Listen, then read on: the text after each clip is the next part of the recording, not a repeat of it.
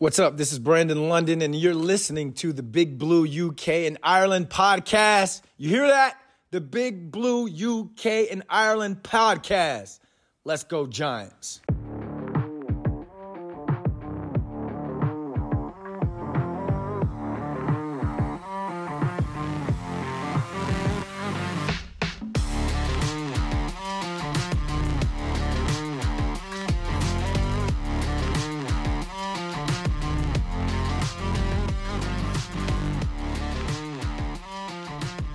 Welcome back, Giants fans, to the latest edition of the Big Blue UK and Ireland podcast.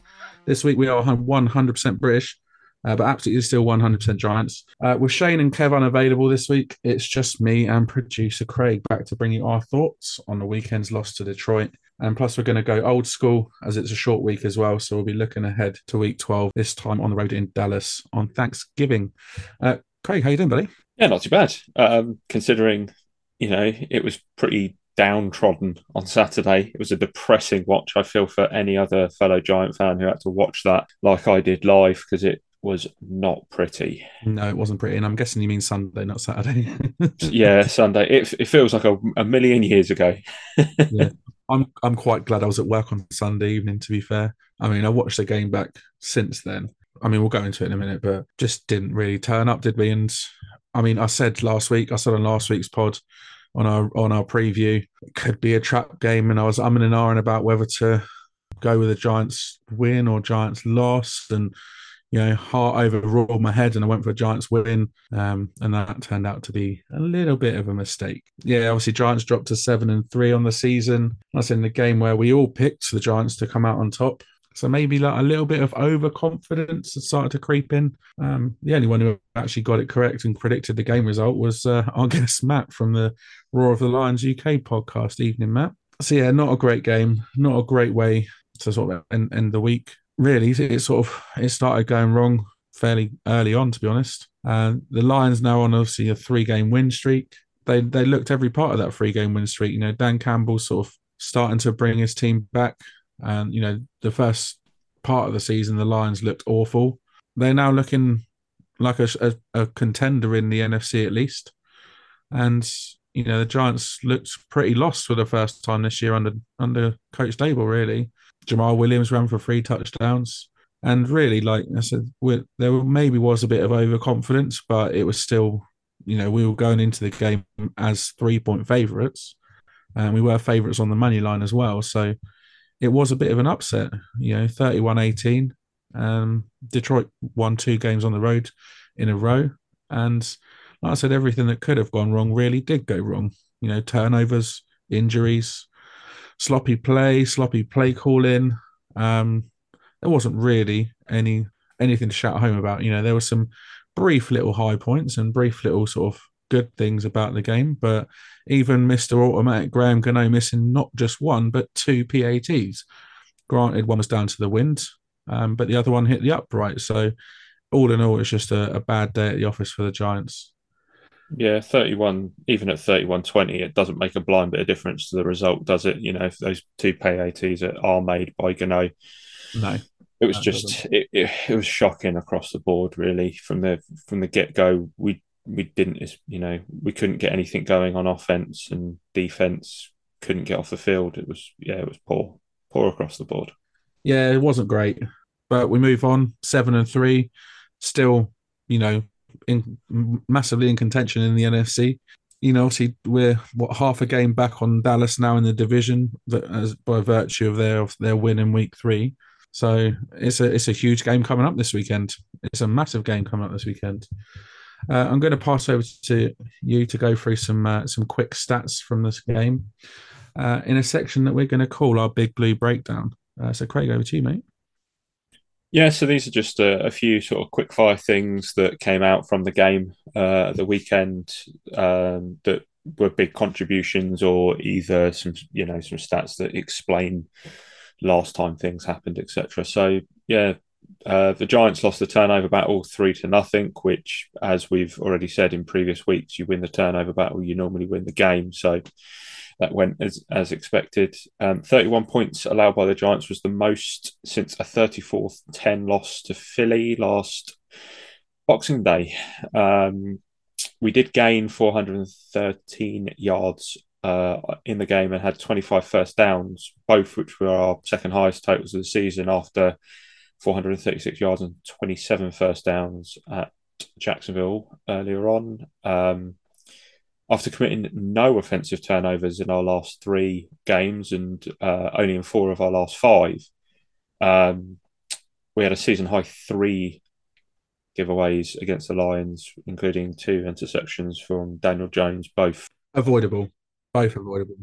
Avoidable is the right word there. Yeah, and it, that thing is that doubled his interception total for the season from two to four. So, yeah, not a great, not a great uh, showing from him. Well, I say not a great showing from him. Numbers wise, it looks pretty healthy, but yeah, you know, there's some reasons for those high numbers. We're also penalised quite heavily in the game. Eight penalties for 63 yards, which is never going to help the cause. Of a few key penalties, including a couple. There were a few penalties in the game by the refs that just didn't make any sense. The one on uh, McFadden, I mean, it's not DPI.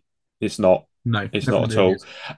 And the thing that annoys me more about them calling that DPI is that Robinson had a call that wasn't given against him that probably again again was probably not DPI, but was exactly the same as what McFadden had done. So exactly, where's the consistency? Yeah, it's the consistency that you want. I mean, one one that stood out for me as well that I thought was a bit was questionable was the um, roughing the passer penalty on, on Jimenez. Yeah, like, come on, come on, no, that's not roughing going off people hitting the quarterback. Giants surrendered two sacks, uh, and on the other side of the defense, we didn't have a sack or a takeaway for the second time this season. It also happened on 26th of September against our upcoming opponent Dallas, which was also a home loss. So it just shows no takeaways does not help. We had a very poor rushing game. We'll we'll come into that a bit later, but we averaged just 3.4 yards per rush. Barkley averaged 1.5, which is you know that that's a shocking stat. But as you know, as we'll mention later, there's not much Saquon can do if he's not given the lanes to run into, which was not happening.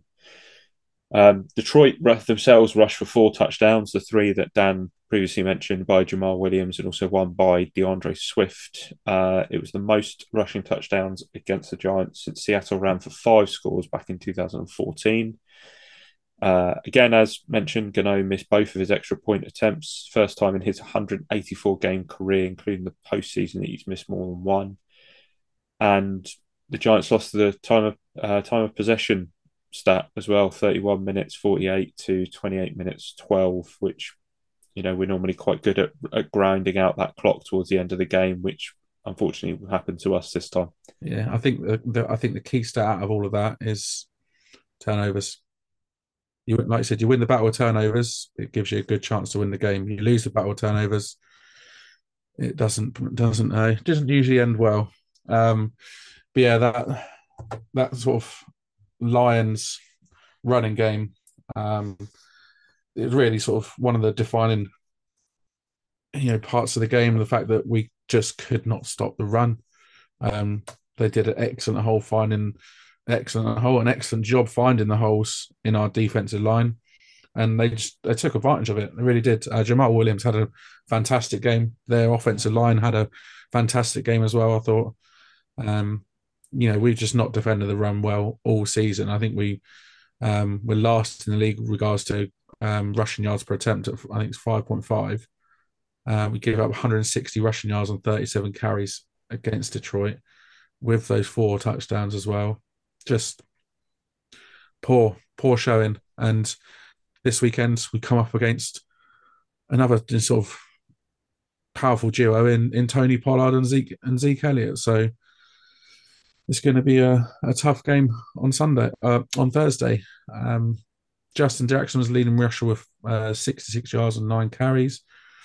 Um, Jamaal Williams now leads the league in rushing touchdowns with 12, you know, 64 yards and 17 carries. And D'Andre Swift had another touchdown in the second half and had 20 yards on five carries. So their run game was they were they were loving life, and it sort of it took the, really took the pressure off Jared Goff, um, and he made some crucial plays when he needed to. Uh, convert converting. Um, I, don't, I haven't done the third down conversion rate, but I know he converted uh, on, on a few key third downs um, to keep the um, keep the chains moving and and keep our offense off the field. And I think it was a really well managed game by Detroit, um, and they fully deserved the win. Um, one another thing I was really disappointed by was our, our pass rush. Um, you know the fact that we got was it ten total pressures um, on the quarterback. It just just wasn't good enough. Uh, Dexter Lawrence led the team of two. He hit the quarterback once. Uh, we hit the quarterback a total of three times. Um, just it, there was our pass rush was completely negated by their offensive line, um, and their um, their fullback as well. I can't I can't think of his name off the top of my head, but he had an outstanding. I thought he had an outstanding game uh, as their lead blocker. Um, he he did he so many times he just create the holes for their backs to run through. I think there's at least two of their touchdowns. He just created a hole and he, they, yeah, just almost went through untouched. But yeah, our pass our, our pass rush seemed to, to to struggle, and our and our you know our run defense seemed to struggle this week as well. So all in all, not a great showing from our defense. Yeah, no, I totally agree. Um, you know, our pass rush was just ineffective.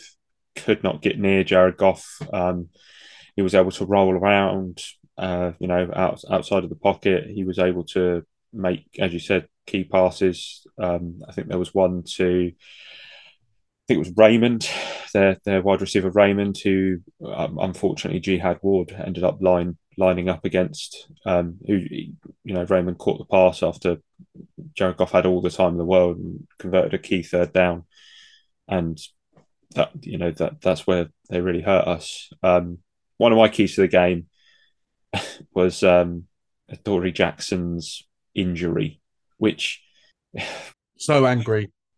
Yeah, it's got. I tell you what, it's probably the the most angry I've been all season. In all, yeah, all season for just a specific thing, like not just an overall like defense or pass rush, rate, Just a specific thing because Adoree Jackson should never have been fielding punts. The only time he should have ever been out there fielding punts is if he caught it and that was it. Straight down, fair catch or straight down. You know, obviously he took he took the punt and it looked like it to me at first it looked like he had he obviously hadn't called for a fair catch, but the way he caught it and just stopped, it looked like he thought in his own head that he had. And it was only after that that he realised, oh, I haven't. I haven't he tried to make, yeah, I've, I'll try and make three yards. And by then, there were the, the players swarmed yeah. around him, you know, both sides. And you're just asking for, for trouble when you've got that many bodies and that many legs all tangled together. We said last week it was it was a poor decision to allow Adoree Jackson. Like, I don't understand how you can have wide receivers on your practice squad and not have them return punts. You know, it's Kenny Golladay. Just anyone. Any how can you how can you not have a specialist on your team who can just do a job? We thought that specialist was Richie James, didn't we? Well, we did, yeah. But like Adoree Jackson's your number one cornerback. Yep. Like he but arguably one of our best and most consistent players this year. And not only does, yeah, and not only is he great in coverage, which is something that we badly need when you know we've got players who admittedly have played well, like Moreau and McCloud back there.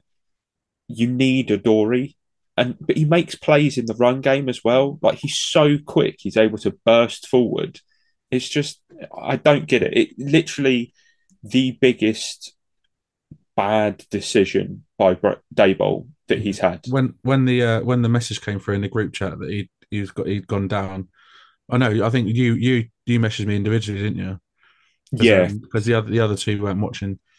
But when you messaged me saying that Dory injured, I'm like, for fuck's sake, like multiple angry faces when when in there. It's like, come on, really? it's not like it was large quantities. In two games, he returned three punts and got five yards. Like I'd I'd rather Pimpleton was brought up and just a, fair caught it every time. Yeah. Like it, we we lose five yards. Who cares? Yeah. Who cares? It didn't make those those five yards that he returned the ball probably made well made no difference. So No. why why put CB one in that position to get injured and now miss four to six weeks with an MCL sprain? You know, essentially, if if if it is six weeks, he's essentially going to now miss the rest of the regular season. So frustrating and so just so unnecessary for him to be there I can't imagine Wink's happy. mate. I can't. I'd, I'd be, I'd be fucking screaming at um, McGaughey, the special teams coordinator. I'd be like, "Why the fuck are you taking my number one cornerback and putting him in punt return?" But at the same time, like he needs to be having that conversation with with coach as well and saying like, "Why our defense is now." It's understand. I mean, you know, the whole next man up mentality is there, but the the defense is now quite clearly and understandably weaker because Adoree Jackson's not going to be on the field. And he's been playing, like I said, lights out this season. So it's just, yeah, so frustrating. So frustrating. Uh, but another thing I wanted to bring up as well was, you know, our our run game. Um, Barkley just they couldn't get anything going on the ground. Um, I know Matt Breida had a as a jet sweep uh, fourth down conversion, wasn't it? Which I think was the longest run of the game, um, but he just could not get anything going. Um, was it 1.5 yards per carry on average? Barkley had, if you know, 15 carries for 22 yards in total. It's like nah, shock him. Um, but that comes down to the offensive line, and the interior offensive line were awful, absolutely awful. I mean, Glowinski went out injured, so Nick Gates come in uh, at centre, but Shane Lemieux and Jon Feliciano, uh, Glowinski went down injured. Feliciano went out injured, didn't he? Yeah, well, my bad. But yeah, Shane Lemieux. I mean, as as I said before we start recording, and as you as you rightly said, he got a grade of zero on PFF for um, pass defense, didn't he? Pass blocking, And on yeah. run, he was just as bad. Yeah, I think he was one of the lower lower. Shane scores. Lemieux, you're absolute dog shit, mate. You are absolutely awful. You know the, the Lions, the Lions defense, the Lions defensive line played a, a solid, a really solid game. You've got to create holes for, for Barkley to run through, and you know he's he's at that stage in his like stage in his career where he's now got his confidence back. He's not scared to run straight through the you know straight through the tackles, and he just there there was no room for him. He tried and tried and tried, bless him, and he didn't get anywhere. And which is why then we then had to go to the go to the air and go. You know, Dan Jones had to take over. I mean, the only luck we really had on the ground was, you know by Dan Jones, but they were all designed. Well, most of them were designed plays for him. There's a couple of RPOs, I know, but most of them were designed runs for Dan Jones, and you know he averaged seven seven yards of carry and scored a touchdown. Um, just really poor overall. 26 carries 89 yards 3.4 yards per carry. Yes we had two touchdowns on the ground but just not good enough. Longest run of 15 yards out of the whole game. And yeah just i haven't got anything else to say about it apart from it was really, really poor. Offensive line poor. And uh, you know it ended up our run game being, being really poor and Saquon having his his worst game in recent memory as far as i can remember Probably since last season. yeah. I mean, for the for the league's leading rusher to only have 25, uh, 22, 22 yards on 15 carries, it's unforgivable. Yeah, that should that should be 15 carries for almost 100 yards, not 22. Come on. No, and and you're right. The, the offensive line just they offered nothing. I mean, it, it looked like Barkley was running into a brick wall every time. There was not a single hole. And you know, props to the Lions defensive front. And it's not often that I call out individual players when I'm doing the the tweet alongs, but as I did, I had to call out um Aidan Hutchinson. I think he yeah, was great he was what a stud. He is. Yeah. I mean, obviously, I went on the uh, the Roar of the Lions last week, and they they threw a question out: Who do you think has a better game, Kayvon Thibodeaux or Aidan Hutchinson? And I said, Aidan Hutchinson. I think he'll have a better game. And lo and behold, he had a better game. Yeah, I mean, his drop into pass defense when Yeah. Daniel Jones threw his first interception Yeah. uh, Great- was great read fantastic. by- Great read by him, great play by him. It's, was it his second pick of the season, wasn't it? Yeah, which uh, ironically is the exact same amount that Sauce Gardner's got. Yeah, and it's the exact same amount as our whole defense for the whole season's got. Yeah. So, I mean, he Hutch was just something else. Uh, I mean, the performance that he put in against us proves why he is in the conversation for the Defensive Rookie of the Year, yeah, without a doubt, and why he was so highly touted to go as number one. Yeah. exactly. And you know, he had, he, like I said, he had a he had a great game. He really did.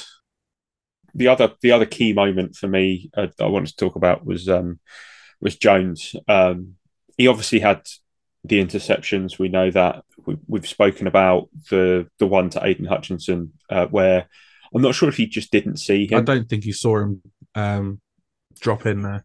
He he either saw him and didn't put enough lift on the ball to get over Hutch to go to Slayton, who obviously was was free on a uh, what I think was a crossing route, and I Yeah. think he he would have picked up extra yardage after that. You know, so if you didn't see him, okay, that's fine. The second one though was was even worse. I mean, he's he's overthrown um, Kager, uh, who would have again probably would have caught the ball. He's just overthrown him, um, and Lions Kerby Joseph, I think Yeah. it was, he was the one who um, who picked it off and then yeah was able to rumble back. I mean, the first interception was a an instant red zone opportunity for the Lions, which they they took advantage of, punching a touchdown. The second one uh, was a run back. Uh, Kerby Joseph ran it back, I think, something like 28 yards or something to R34. And again, I think that one ended in a touchdown as well. So, you know, we've given away 14 points there off 14 two, points off turnovers. two errant throws that That's the game right there. it is. And I don't want to get into a rant about this, but there's a little part of me that feels like I have to because there's a lot of people who are saying, well, Dan Jones, you know, he's had a couple of interceptions dropped and he's made some er- inherent throws and he's he's missed wide open receivers and stuff like that. And I think what te- people tend to forget is that yes, Daniel Jones' fifth year option hasn't been picked up. Yes, there's a lot of pressure on him this year because he needs to obviously perform in the system that he's got right now. Yes, we know he's got shit wide receivers and he can't throw ball the ball to himself and he's just having to make do with what he what he has. But to come in and say that this proves why Daniel Jones shouldn't be the starter next year to me is is rubbish. I mean, you only have to look at the other side of MetLife and look at the Jets quarterback and how he did this this last weekend. I mean, he was absolutely shocking. And yes, admittedly, the Jets are, Jets fans are calling for, for him to be dropped, but I just don't think that one bad game by Jones and two in you know throws that that ended up costing us heavily with the 14 points is enough to turn around and go, oh, this is why he shouldn't be here next season. He's trash. Every every player is allowed a bad game.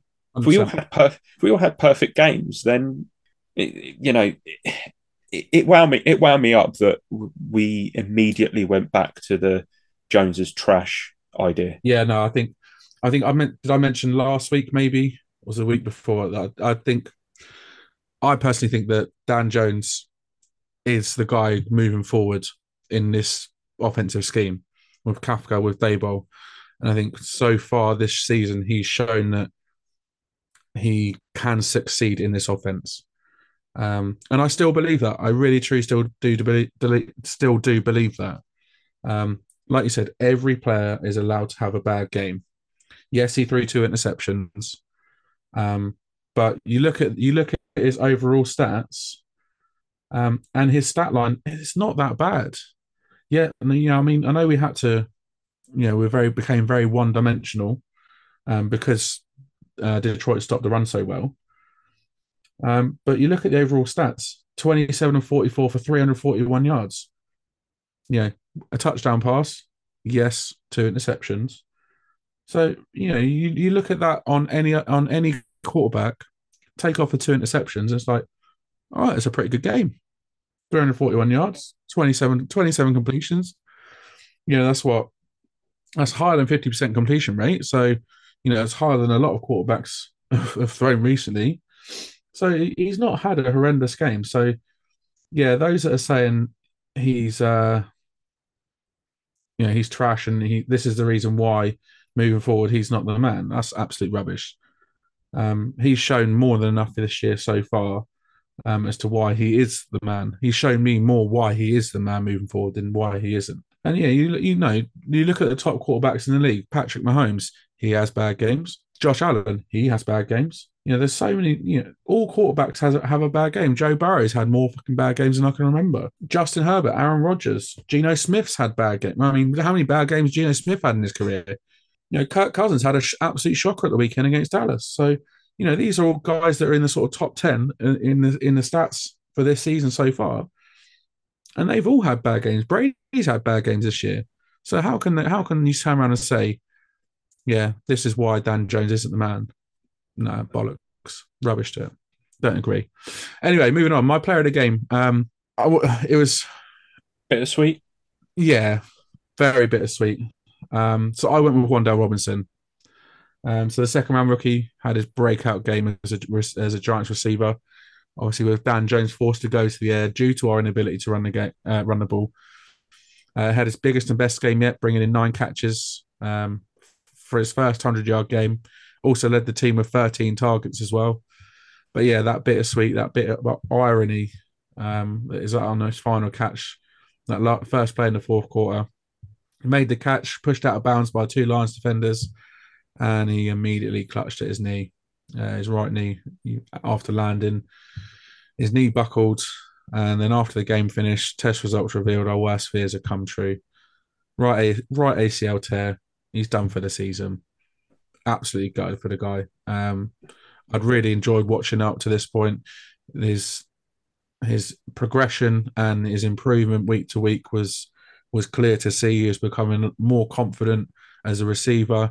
Um, he was looking that like that slot receiver that we've been looking for for a few years. Um, you know, Shep's been great, um, but he sort of was starting to sort. Of, he was sort of the torch had been carried over almost. Um, you know, passed Shep's passed over to Wan'Dale, and he was looking like that really good quality slot receiver, and he had a great game. Um, but yeah, such a shame to see him done for the year. He's going to be a big miss over the next seven weeks, the rest of the regular season, and potentially into the postseason as well. Uh, and, you know, his numbers weren't outstanding 23 catches, 227 yards, and a touchdown, but he's averaging 10 yards per reception and 126 of those yards came after the catch. So he can make a play after the catch. He's not just going to be missed by the team uh, for the rest of the season, but by us as well, by the fans also. And it leaves us even thinner at wide receiver. So it makes you ask the question why is a player like Kalil Pimpleton not being promoted from the practice squad? Give him a chance this week against Dallas and see what he can do. The tiniest, tiniest silver lining that could come out of this week um, is that my man Kenny Golladay made his first catches since returning from injury, um, bringing in two catches on two targets for 29 yards. So those butter hands, those butter fingers that were clear and evident last week, uh, they they seem to sort of gone away this week. Um, and the first catch he, he made resulted in a standing ovation from the crowd at MetLife as well, which I thought was quite nice for him. Um, that would have been a huge boost for his confidence. Um, so yeah, that was sort of the, the tiniest of silver linings for me. Yeah, I, I, I, I, I totally agree. I mean, I, it it did make me chuckle when um, you could see you heard the roar from the crowd when he when he caught that first first one, which it was a good catch as well. Yeah. Um, I, I, think both I think both of his catches were. I mean, they're catches. I don't want to sound like Kev here, but um, they're catches you would expect him to make, but he made them. Yeah. You know, he, he, he if you're expect you're you're always expected to make a catch if it's within your you know your catch vicinity. But I think both of them were were good catches for you know both of them as well were for first downs, and let's hope it's it, it's it's a spark. I mean, he might not be as quick off off the mark as, as he once was, but he's still a big bloke. You know, use your body to your advantage and box the man out and, and just make the catch. Absolutely. Um, and just to touch on what you were saying about about Wan'Dale Robinson, I mean, it's it's gutting. I, I think another thing that I'm not sure if many people have really thought about is that you know Odell Beckham tore his ACL um, in February. Uh, we're now what ten almost ten months later. Yeah, almost almost ten months later. Uh, he's not on a team. He's obviously, hopefully, visiting with the Giants and the Cowboys after Thanksgiving. Um, I, I, don't think we've got a chance in hell there. On if I'm come on, come home, OBJ. but um, but my point is that there's a ten month differential between him tearing his ACL and being back. Now, my maths might be completely screwed, and and I might be talking out my arse here, but I don't think Wan'Dale Robinson makes it back before the beginning of next season. And your maths isn't completely screwed at all because ten months' time is September. Is the end of September, isn't it? So, um, no, I, I think he misses camp. I think he misses preseason. Um, and it wouldn't surprise me if he, if he missed the first two games of the season as well, which is such a shame. It's probably like it's probably going to be the best part of a year before we see him back on the field. So I'm gutted for him, really am. Anyway, your player of the game, Craig. Mr. Unsung Hero Andrew Thomas, the highest graded offensive tackle in pass protection per PFF. I Mr. Reliable. Mr. Reliable. 76 snaps, played every snap on the offense this past week. 52 of those were pass blocking snaps due to the issues we've gone over again and again today. we sound like a bit like a broken record now, I think. But, you know, 52 pass blocking snaps, not a single pressure again for the second consecutive game. His season total 682 snaps, 384 of them pass blocking, nine pressures, eight hurries, one QB hit. The man is all pro. My guy, first team all pro without a shadow of a doubt. I mean, Christian Darrisaw's playing pretty pretty damn well as well. But I'm sorry, Andrew Thomas, man, best best left tackle in the league. Admittedly, his his run blocking numbers weren't great, but whose were? No, exactly. whose were? When, you, when you when you've when you've got an you know yards per carry that we had, no one's getting plus numbers really, unless you're a wide receiver who's blocking on a few rushes. Yeah, just outstanding. You, you, there are no more superlatives to say about that man. No, but the, arguably the best player on the Giants roster right now. Yeah, I mean, Barkley. Barkley's obviously yeah. Barkley's playing well. Dex Dex has been playing well. I think for consistency, yeah, hundred percent, hundred percent the best player on the roster. Um, Shane and Kev did send. I, I, mean, Andrew Thomas. Like that. I fully agree with your your player of the game. Now, I think he, uh, again, like we said, outstanding. Uh, Shane and Kev sent in their players of the game. Also, uh, Shane went with Julian Love. He led the team of eight tackles, one tackle for loss, and one pass defended. Should have had an interception as well. He played every defensive snap and is doing better than what Shane thought he would uh, without Xavier McKinney next to him. So Shane went with Julian Love. Uh, and Kev went with Nick Gates. And he said he's just good to see him back playing. And the fact that Feliciano is now out injured, he Nick Gates should be our starting centre going forward for the rest of the season. So yeah, so four players of the game: Wan'Dale Robinson, Thomas, Julian Love, Nick Gates. Yeah, yeah, I can't disagree with the two picks. I think Julian Love was a lone shining star on that defense, and Nick Gates. I mean, he, I, I think he played better than Feliciano did um, personally, and, and and that's on top of the fact that he's clearly still going to have field rust after being yeah. out for so long. So, absolutely, absolutely. Anyway, talking about moving forward, we're going to uh, move on and have a look at the uh, the Dallas game coming up this weekend. Uh, so obviously, yeah, on a short week following our horrendous loss to Detroit, we play on Thanksgiving Day, Thursday, on the road in Dallas, taking on the Cowboys, which is the second game of the traditional Thanksgiving triple header, um, scheduled for 9:30 p.m. UK time. Now, the Cowboys opened the week on Monday as seven and a half point favourites, and that jumped pretty quickly to eight points and it's now we're we're on what Tuesday, Tuesday evening, and it's now currently at nine points. So Uh, Dallas being given nine points at home um, on Thanksgiving. Mm, not looking great. Uh, over unders currently 45 and a half. Uh, and Dallas are clear favourites on the money line as well.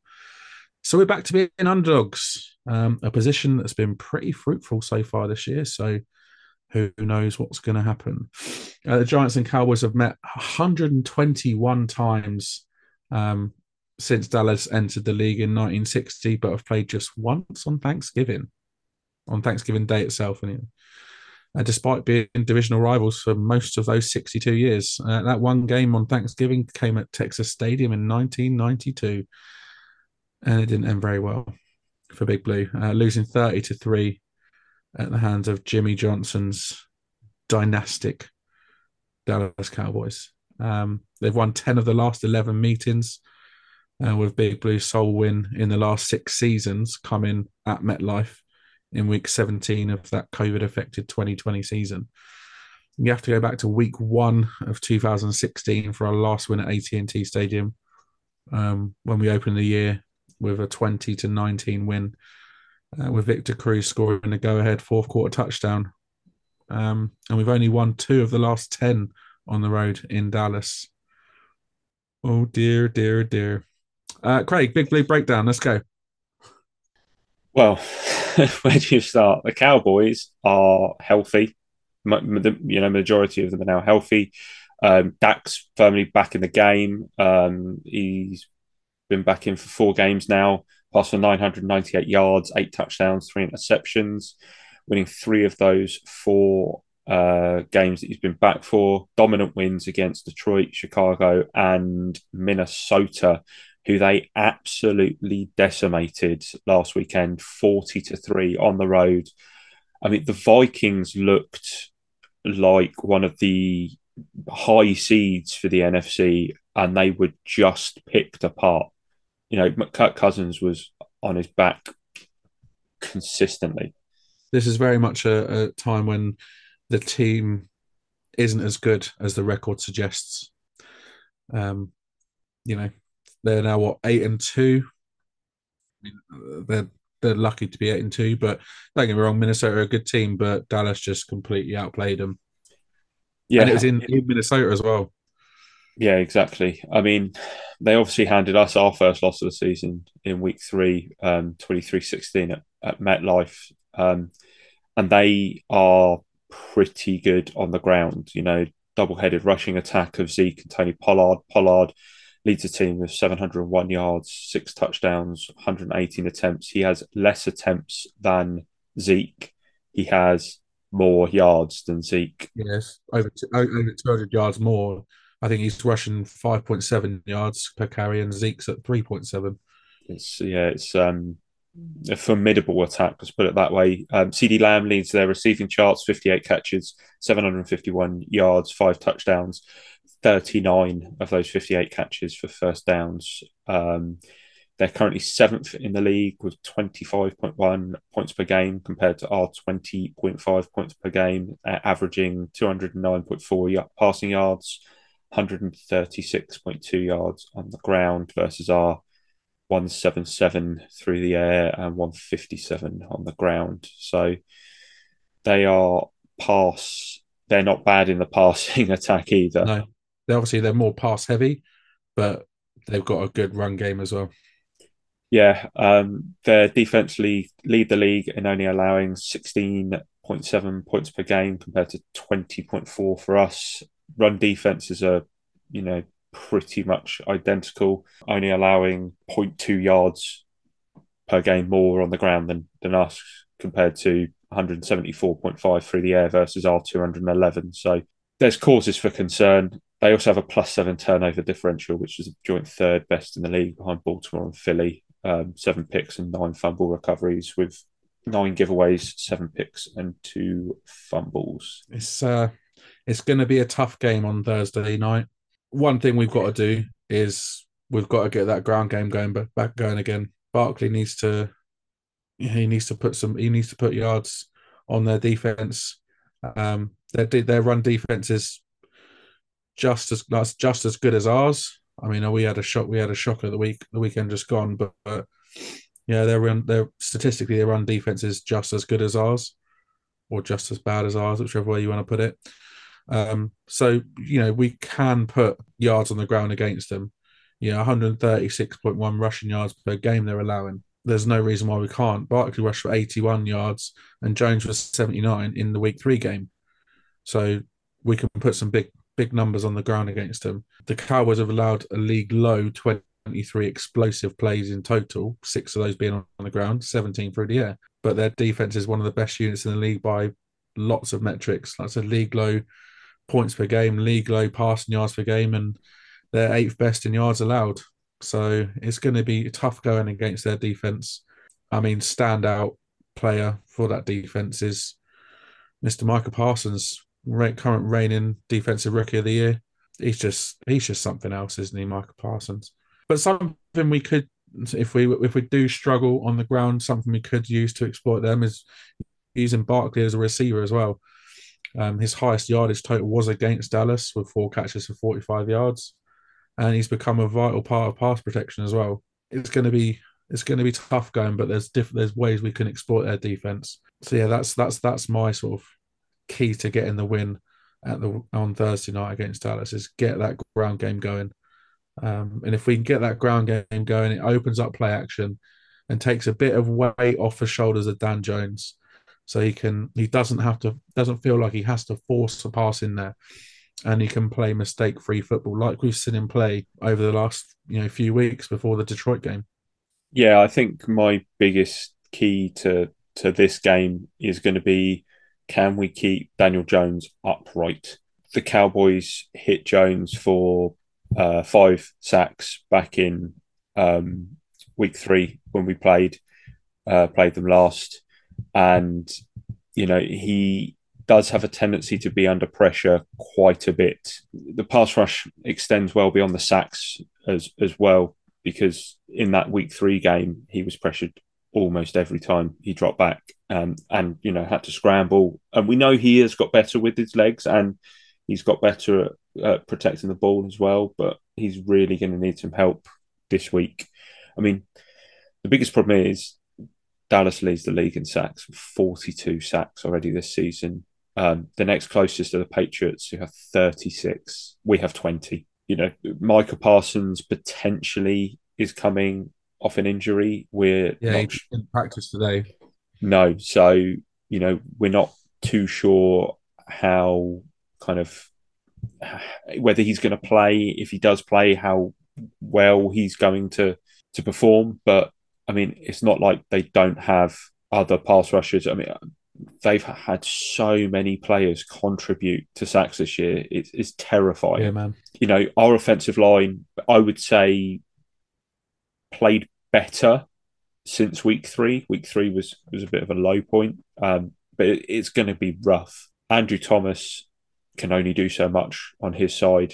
That interior is going to need to be stout and right tackle. I mean, right tackle's a worry at the moment. Phillips wasn't wasn't great. Peart came in after Phillips. Phillips got injured, didn't he? Um, in the Lions game. Yeah. Peart came in and looked rusty as hell, which you're going to expect. I mean, I don't think the man's seen a football field for a while uh, for any extended time. So, yeah, it's going to be a tough one, a real tough one. It is. Um, yeah, talking about the Dallas pass rush, I mean, Micah Parsons currently third in the league with 10 sacks through 10 games. Dorance Armstrong, seven sacks through 10 games. Demarcus Lawrence, six sacks through 10 games.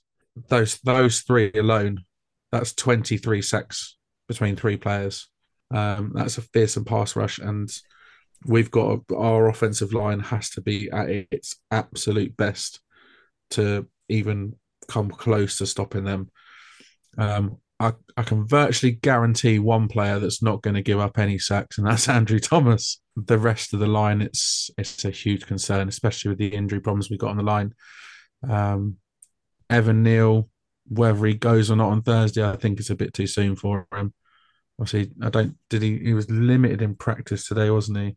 From from what I understand, it's going to be a game time decision, um, and yeah. it almost feels like that game time decision should be let's rest him another week, kind of like what we're doing for Azeez Ojulari, who hasn't been activated from IR for the sole reason that it's a short week and then there's not a lot of practices. I think I think the short week will go against Evan Neal, uh, and I think yeah. I think it will either be Phillips. Give him give him that extra ten days to rest mm. and rehab and recuperate. Uh, as you know, as much as I want to see Evan Neal back in that, in that right tackle slot, I think making you know, pl- playing him this week this week would be a little bit too soon. Um, the fact that he's limited in practice and it's Tuesday and we play in two days' time, uh, I think it's I think it's too much of a risk to put him in. Um, but yeah, it's it's going to be a difficult a difficult game. It really is. Dallas are on like I said, won three of the last four. They lost to Green Bay in overtime two weeks ago, but those other three one those those other three wins um, have been pretty damn dominant. Um, obviously, forty to three the weekend just gone, and uh, 49-29 against Chicago. We haven't even scored over thirty points this year, and they've scored forty twice in the last few weeks. 49-29 in week eight, and against against Chicago, and uh, twenty four to six against the team that just beat us the Detroit Lions. I mean, I know that's not a, a huge points total they put on the board, but they held the Detroit Lions to six points. We've just allowed 31 against them.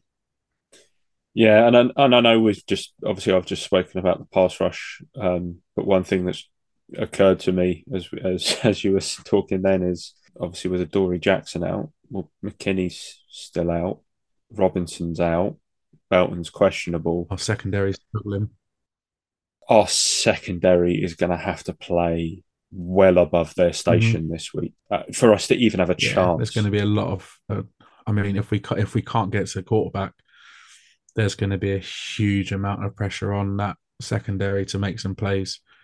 Um, and when you've got receivers like CeeDee Lamb running at you and making plays like he does, um, I mean, I'm just glad that Amari Cooper is no longer on the team because if Lamb was one side and Amari Cooper was the other, then Dallas would be having a field day, and I think they would probably put up something like a 50 burger against us. I don't know if it comes across on the podcast, but we are not optimistic. No, and I think the fact because we've you know was it six players got injured against Detroit. We've come obviously come off a bad loss. We're on a short week. We're going on the road to Dallas against you know a team that just absolutely blew out the Minnesota Vikings. The number one, the at the time they were joint number one seeds in the NFC. It's not looking promising. Um, you never know. Stranger things have happened. You know, it could it could be a a, a low scoring close game, but the the likelihood is that I think Dallas probably come away with a win here because they've they've they've not got many injury problems or of, of note anyway. And I think we're missing we're missing too many key pieces in our both our offense and our defense. So yeah, I think it's going to be a it's going to be a rough day. I think, um, and we might just have to sort of suck it up and move on to week thirteen. um, so yeah, predictions time. So Kevin Shane both sent their predictions in, and unsurprisingly, disappointingly, I know, but unsurprisingly, they've both gone for a, a Dallas win. Kev's gone for a 35 to 21 Dallas win. Shane's gone for an even more comprehensive Cowboys win, 31 13. Craig, your prediction? I think I've gone slightly closer, but it's, still with them putting up 30 points against us. So 30 to 20, I think Cowboys win. I've gone with the Dallas win. Um, I was umming and ahhing whether to go with over Detroit win last week, and my my heart overruled my head. I'm not going to allow my heart to overrule my head this week. Uh, I've gone for a Cowboys win, so it's a it's a full sweep for on on the side of Dallas this week, which pains me to say. Uh, but I've gone for a 27-20 Cowboys win. Um, and one thing I was putting, I dropped in the group chat yesterday was I don't see us scoring more than 30 points the rest of the season. Uh, so yeah, sort of a little bold prediction there win under 30 points every game for the rest of the season. You just got to look at our schedule coming up. Dallas this week, uh, Washington next week, who are they're on a run themselves. Taylor Heinicke sort of turning things around in Washington. And we're then at home to Philadelphia, week 14. We then go on the road to Washington, 15, week 15.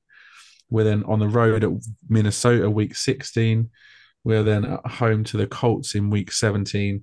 And then finally, we round out the season on the road in Philadelphia in week 18. So the fact that we're only averaging 20 points a game, I don't see us scoring more than 30, well 30 or more points in any of those games. I think the only one we might is probably against Indy, but even still, they're on a bit of a sort of renaissance themselves. I mean, they pushed Philly all the way this weekend, and if it wasn't for a missed field goal, they would have won the game. So, yeah, it's going to be a, a it's a tough last seven weeks of the season. We've got the the most difficult um, last seven games of the season on paper. I think our opponent has a 0.678 record average.